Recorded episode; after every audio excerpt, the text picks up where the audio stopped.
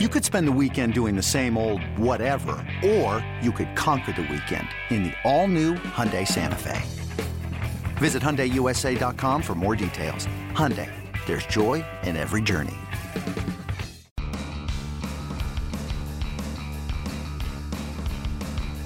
You're listening to MLB.com Extras, brought to you by MLB.tv. It's baseball everywhere. A week ago, we were talking about the Rockies as wild card contenders, and I think they still are, but they have some work to do because they didn't have a very good week. So let's talk about that with Thomas Harding. I'm Alyson Footer. Um, Thomas, this is kind of a bummer. Um, the last time we talked, the trade deadline had just passed, and Rockies seem to be committed to um, trying to see this thing through to the end. And but they've lost a few games. So they were swept uh, by the Marlins, and then they had like a home and home thing with the Rangers, and they lost three or four. So uh, can I still be optimistic about their chances to, to stay in this wild card thing? I'll tell you what, it's one of those things where if some relief pitchers either rebound or new ones to come in get the job done, they've got a shot here. I mean, offensively and frankly defensively for the most part, with the exception of one play, they played very well, and that's why Walt Weiss isn't um, too upset, or at least he is not pressing a panic button. He's trying to speak positively about it. They've run into some problems in the bullpen, but offensively, they're scoring runs. They're beating good pitchers by running up their pitch counts and um, scoring runs later against bullpens. It's just they haven't been able to close out games here recently, and until they get that together, um, they're going to struggle. But if they can get that together and continue to do things with the starting pitching and the offense, then we could be speaking next week about a different team. I mean, it seems like every week now we're going back and forth. Yeah, they have a, a little bit of a challenging schedule coming up. So they're at Philly right now, which might uh, might be a little bit of a breather for them. But then they go home to host the um, the Nationals and the Cubs. So they're going to have to figure this thing out quickly, right? Because some of those teams they're going to expose a bad bullpen if they don't get their act together.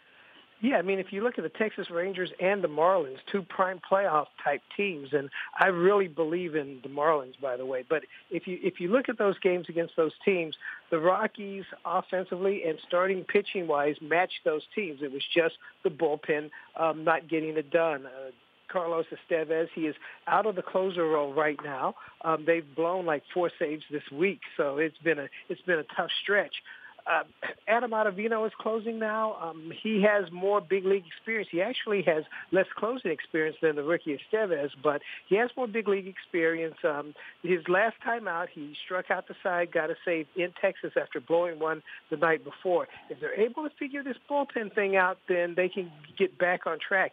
One of the things that I've noticed about this club is that no matter who they're playing, they feel like they can battle with them offensively. And this season, they've actually matched starting pitching with them. I remember mm-hmm. asking Walt Weiss the other day about some of the teams that they're playing, and he's like, listen, we do obviously look at the opponent for scouting purposes and strategic purposes, but they feel like it's more how they play, not how tough the opposition is. So David Dahl has um, is is approaching a really cool record. So he's tied a record, um, hitting safely in his first 17 major league games. Um, this is where it's so much fun to like read game notes, and this is when it's fun to be a PR director because they get to dig up all this stuff.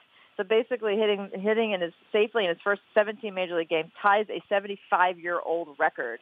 Um, it, it seemed like he didn't really know exactly what to say about it because that's a rookie. I mean, he doesn't really know how to react to this stuff, but um, it's pretty cool, huh?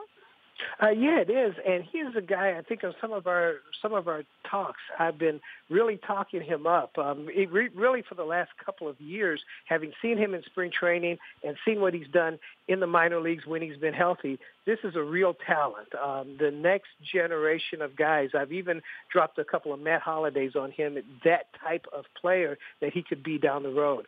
Uh, very good strike zone discipline. They try to. A lot of teams try to get him to chase up high because that's what he did early in his minor league career. He'd chase high and strike out.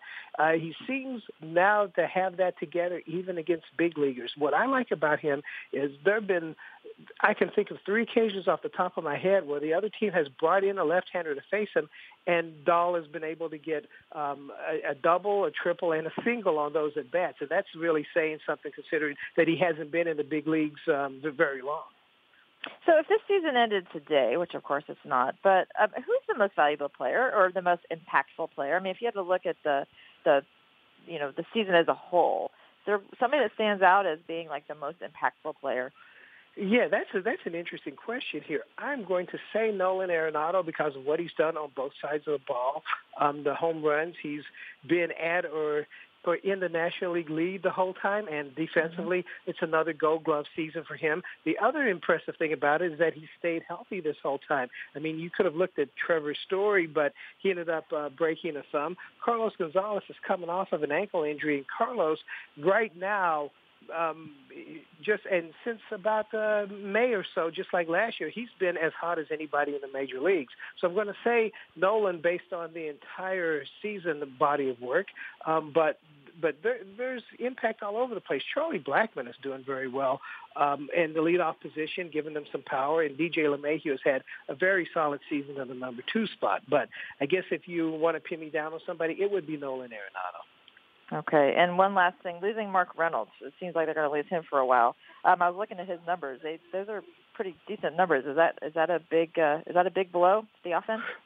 I think it's a big blow, first of all, offensively, because he's a right-handed bat, um, and, and hitting low in the order. You all, you saw him de- delivering some power recently, but this may explain why he hasn't been hitting home runs at the rate that he did earlier in his career. Yes, part of it is he's controlled his swing and that's improved his batting average.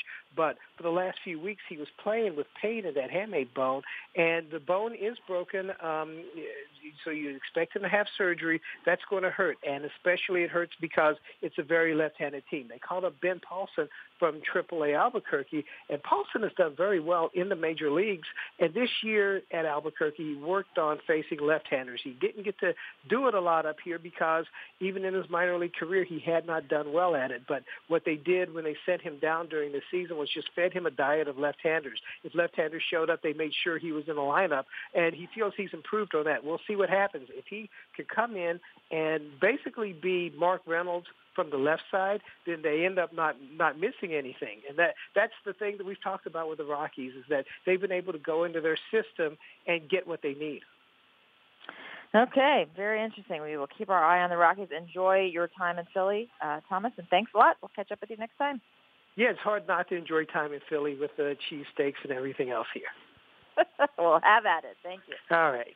MLB.tv Premium, the number one live streaming sports service, is celebrating 13 years. Watch every out of market regular season game live or on demand in true HD. Real time highlights, live look ins, pitch tracking widget, and more. MLB.tv Premium includes a free At Bat 15 subscription. Watch live baseball on over 400 mobile and connected devices. Watch at home, in the office, or on the go every night on every device. Blackout and other restrictions apply. Visit MLB.tv for details.